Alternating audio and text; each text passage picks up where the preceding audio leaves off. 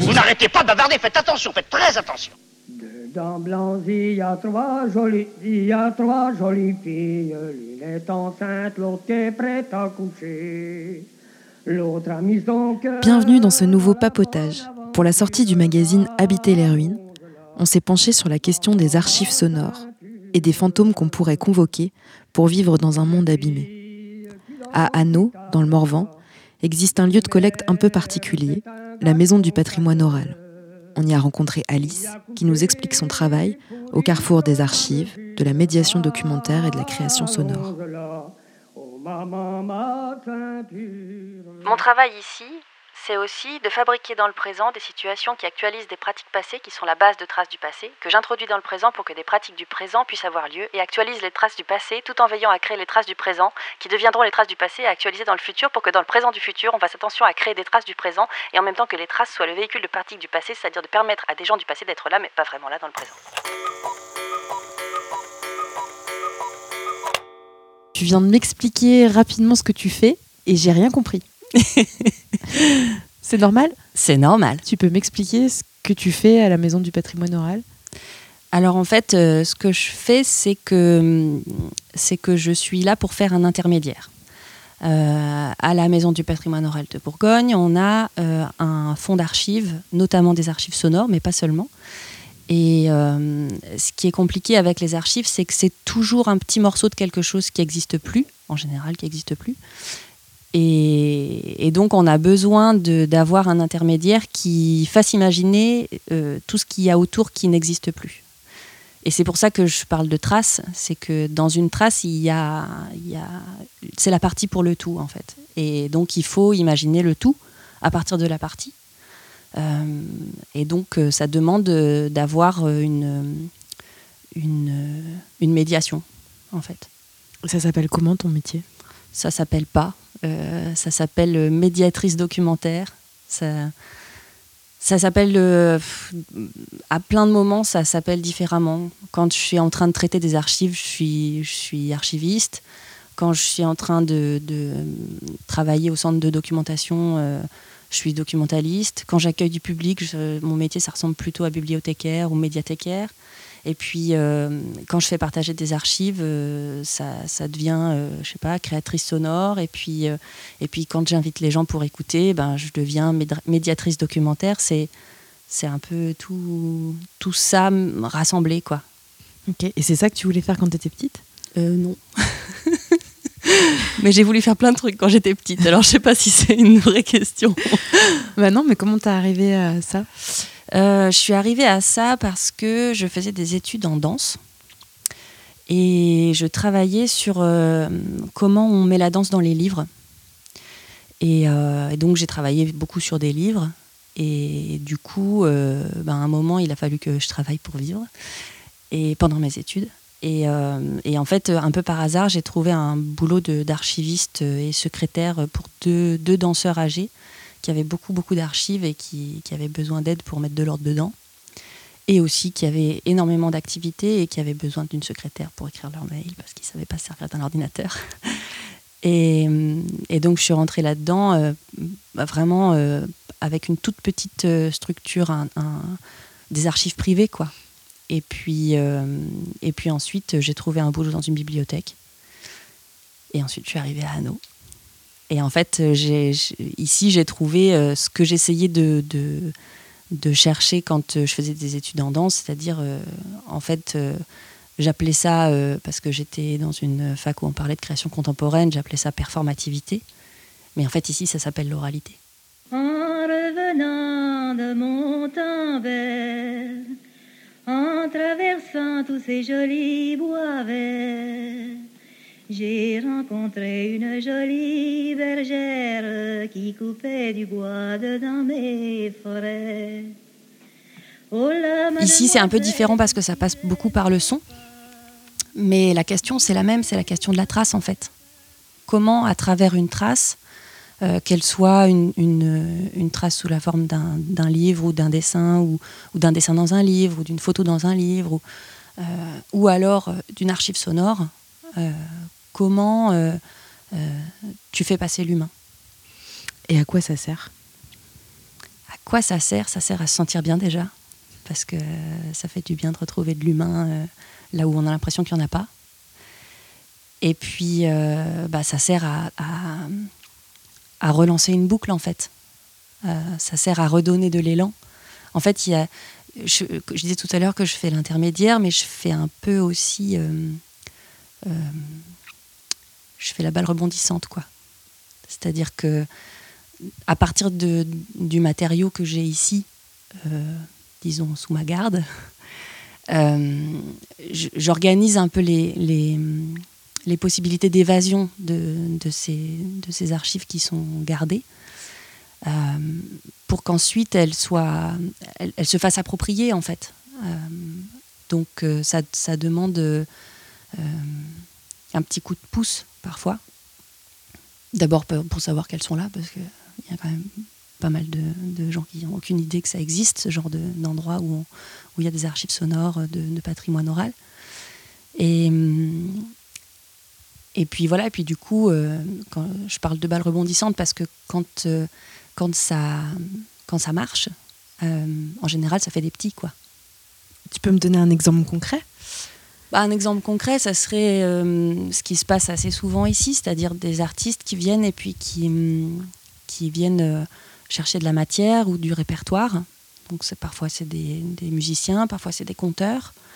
ils viennent chercher des histoires ou bien, ou bien des mélodies et ils repartent ils repartent avec, euh, avec de la matière qu'ils vont eux-mêmes utiliser. Alors parfois, ils l'utilisent un peu telle qu'elle. Euh, et puis parfois, ils, la remâchent. Euh, ils, voilà, ils, la mélangent avec d'autres choses. Et puis, et puis, à leur tour, ils vont la partager à leur manière. Donc, ils font un peu mon boulot aussi. Chacun à, sa manière, on, fait ça. Et, en fait, du coup, ça, bah, ça rebondit, quoi. Donc, donc quelqu'un euh, qui, aura entendu un conteur qui raconte une histoire d'ici, euh, euh, qui, qui, est, qu'il est venu chercher ici. peut-être que ben, pour le spectacle d'après, il aura envie d'utiliser cette, cette histoire qu'il a entendue d'un conteur qui, qui, est venu voilà, chercher du répertoire à la Maison du patrimoine oral de Bourgogne. Et qui, et qui vient à part des artistes ou des chercheurs? C'est ouvert à tout le monde? C'est ouvert à tout le monde. Euh, on, a, on, a, on a beaucoup d'artistes et de chercheurs qui viennent, mais en fait, c'est souvent ce sont des amateurs. Donc, c'est en fait, c'est tout le monde. C'est des, des, chercheurs citoyens, c'est des artistes euh, du dimanche. Euh, ou des soirées, des soirs de la semaine. Et, et hum, donc c'est tout le monde en fait. Comment il se constitue le fond du coup? Ça se fait un peu tout seul. Alors moins maintenant, euh, ça s'est fait tout seul euh, dans les années 90 parce qu'il y avait des bandes magnétiques dans tous les greniers euh, et que les gens venaient les apporter ici pour les sauvegarder. D'abord en général pour les lire parce qu'ils n'avaient pas forcément la machine pour la lire. Et hum, d'ailleurs aujourd'hui, la plupart du temps, c'est ça qui se passe, c'est que les gens ont des bandes et ils viennent ici pour les écouter parce qu'ils savent, en fait, savent pas ce qu'il y a dessus. Et, et donc en fait maintenant c'est un peu moins comme ça que ça se passe parce que les bandes intéressantes elles ont déjà été déposées. Aujourd'hui, les gens ils viennent écouter, puis en fait, on trouve pas grand-chose. Euh, enfin, souvent, c'est des choses intéressantes pour les personnes. Euh, c'est euh, d'entendre un, je sais pas, un concert de la fanfare du, grand-père. Ou... Mais, mais en termes de, conservation ici, ça a assez peu de pertinence. Donc dans ce cas-là, en général, voilà, ils viennent les écouter et puis si, si c'est important, on les numérise vite fait et puis ils partent avec, ils sont contents mais on les garde pas forcément dans le fond. Euh, en même temps, ça arrive aussi de trouver des pépites. Euh, ce qui arrive très souvent, c'est qu'on nous, on nous donne euh, des, des, des, supports physiques, donc souvent c'est des cassettes audio, qui sont en fait des enregistrements d'archives qui sont ici. Donc du coup, bah, c'est intéressant, mais on l'a déjà. et, puis, et puis sinon, en fait, ce qui se passe, c'est que maintenant, on, archive la mémoire de maintenant. Donc en fait, c'est plus des supports euh, qui sont magnétiques, c'est des supports numériques. Euh, donc, euh, donc nous, on enregistre des choses, on enregistre des choses soit qui se passent chez nous, soit qui sont organisés par les bénévoles de l'association. je pense par exemple aux ateliers de, langue régionale, qui sont souvent enregistrés, ou bien des, moments particuliers de ces ateliers où, ils s'enregistrent. et puis ce qui se passe ici, donc les événements qu'on organise. Et puis ce qui se fait aussi dans le cadre des programmes de recherche. Euh, donc là, pour le coup, c'est des entretiens euh, euh, ethnographiques qui sont plutôt à l'usage des chercheurs et qui intègrent le fond. Alors soit de manière confidentielle, parce qu'il y a des fois où on ne peut pas partager ça. Parfois, c'est... alors quand c'est confidentiel, c'est ouvert aux chercheurs quand même, mais... Mais voilà, c'est pas, pas aussi simple d'accès. Et puis, euh, j'ai l'impression que j'oublie quelque chose.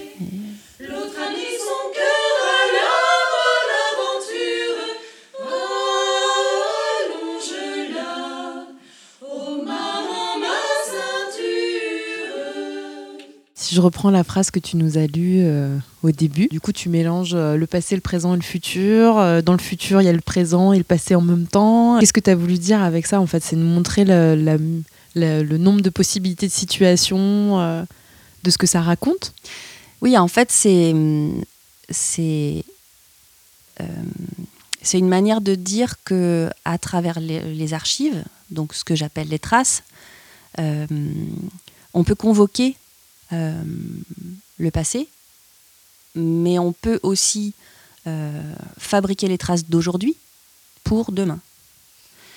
Et toutes ces choses-là, ça, se mélange en fait. On peut aussi euh, utiliser les traces du passé pour que dans le futur, il se passe quelque chose.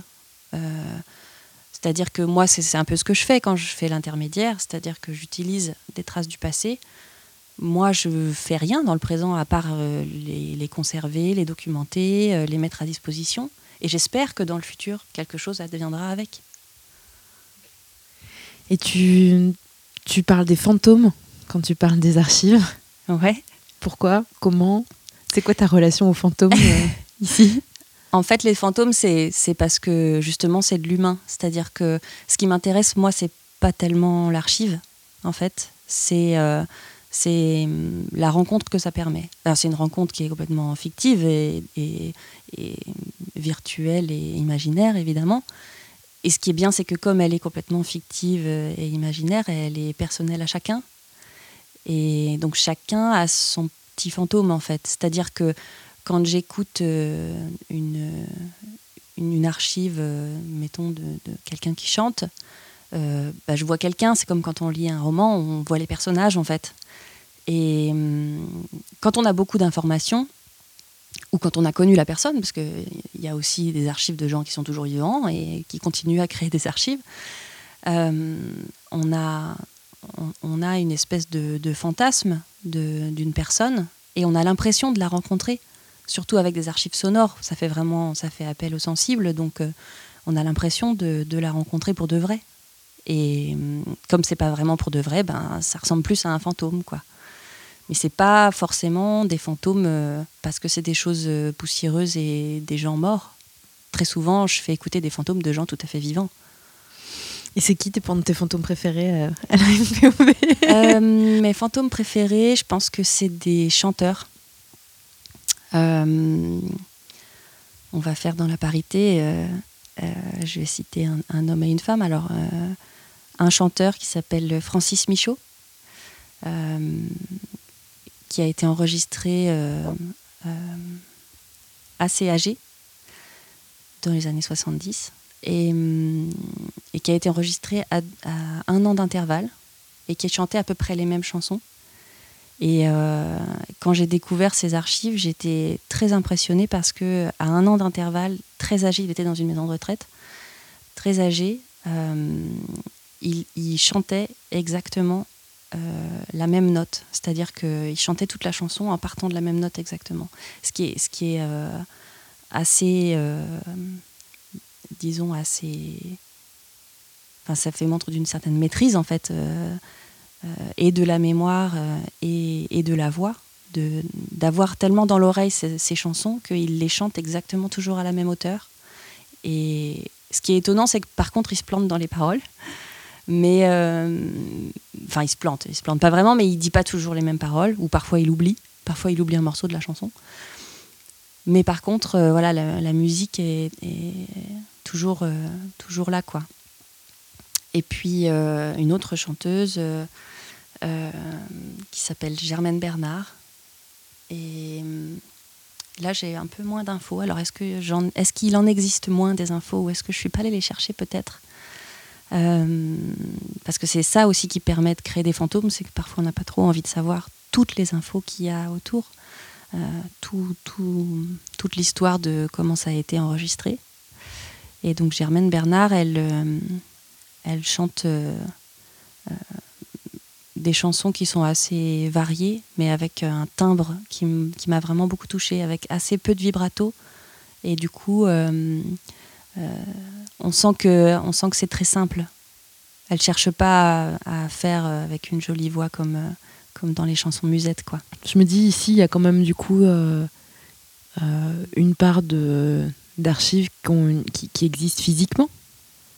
ou pas du tout. Peut-être je me trompe parce qu'en fait on va on va on, tend quand même à un endroit ou un, un, espace où les archives sont complètement dématérialisées et où euh, on ne sait pas ce que ça va devenir, combien ça va, combien de temps. Enfin, tu vois, la question de, la, la, pérennité des archives, elle se pose ici. Elle se pose. Alors, euh, d'abord, euh, la dématérialisation, ça n'existe pas. C'est toujours matériel.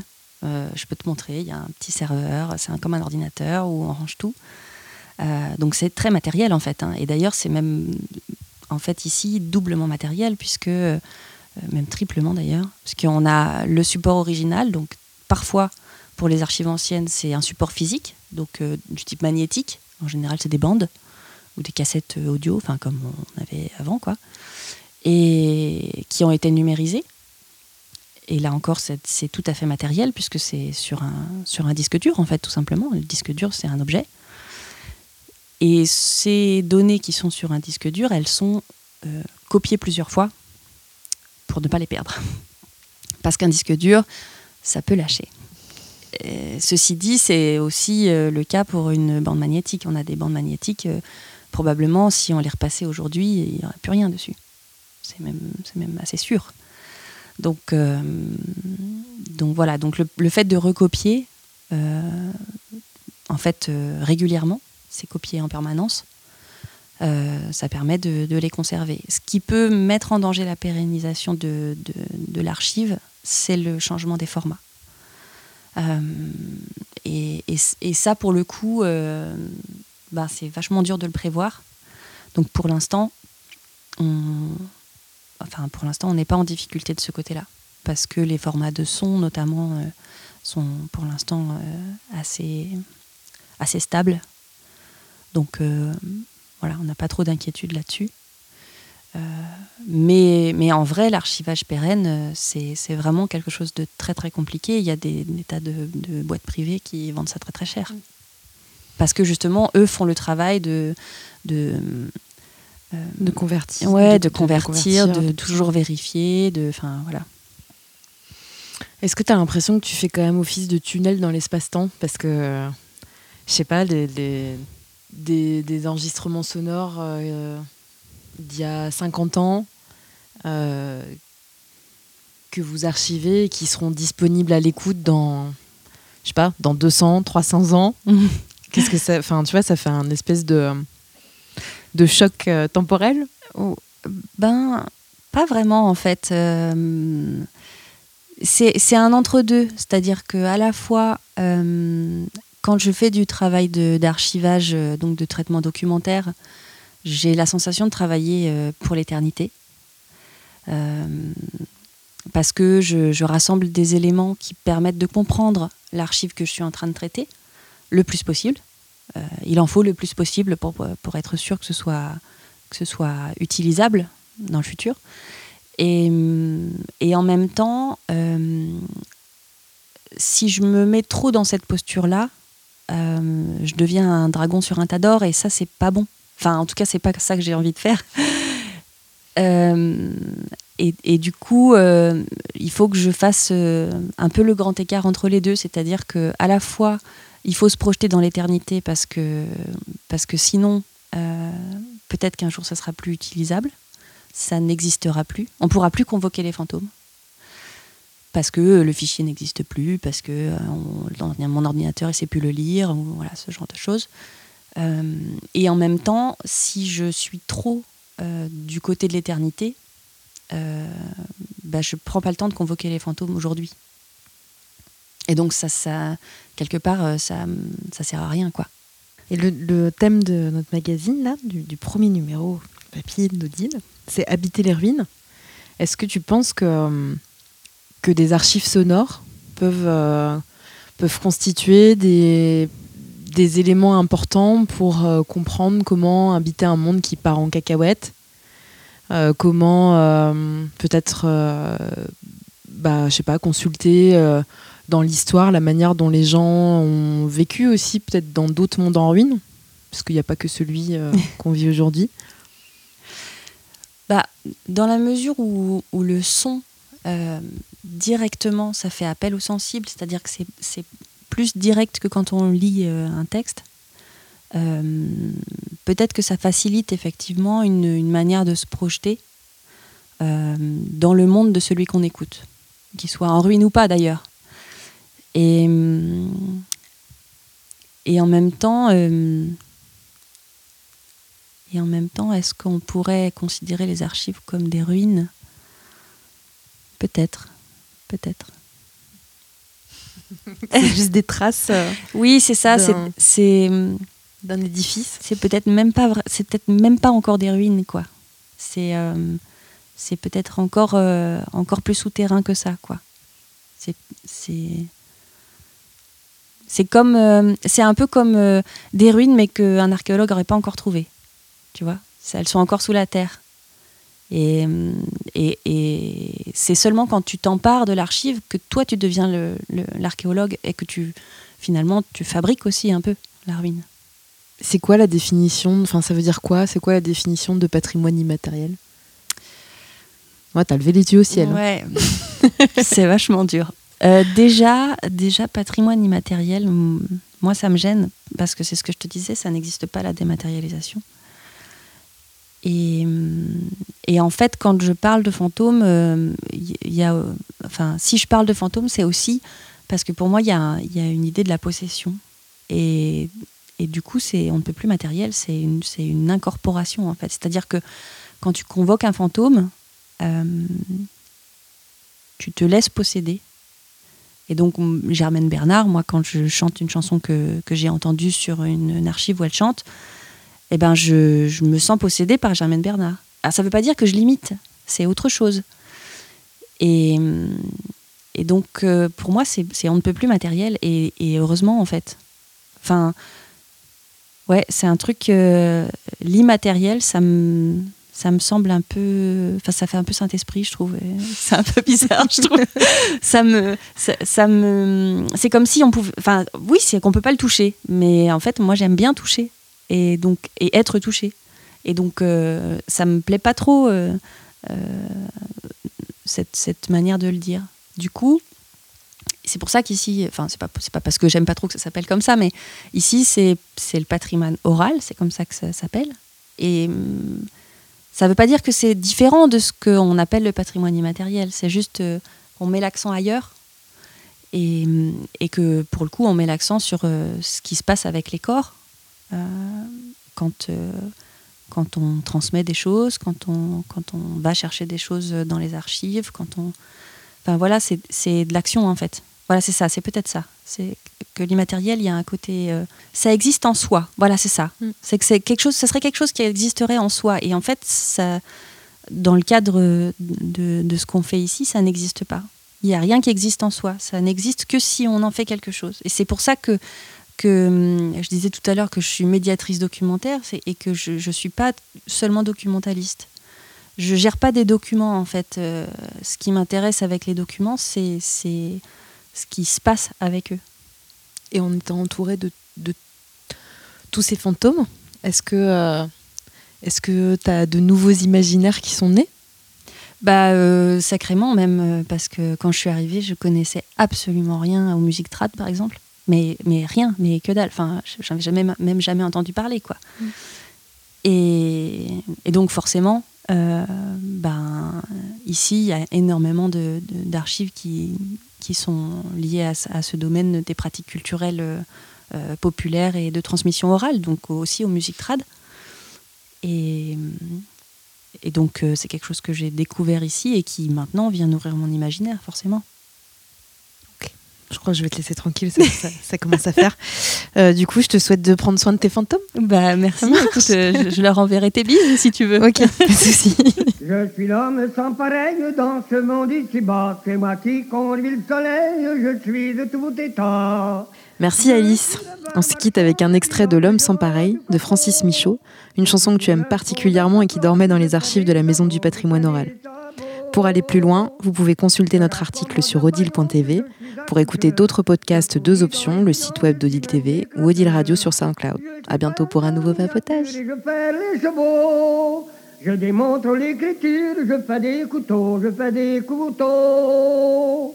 Je connais bien la cuisine, je remonte les souliers. Je fabrique de la mousseline, je suis même tonnelier. Car vraiment que ça se pareil, je connais un peu de tout. Je suis bedon notre paroisse, je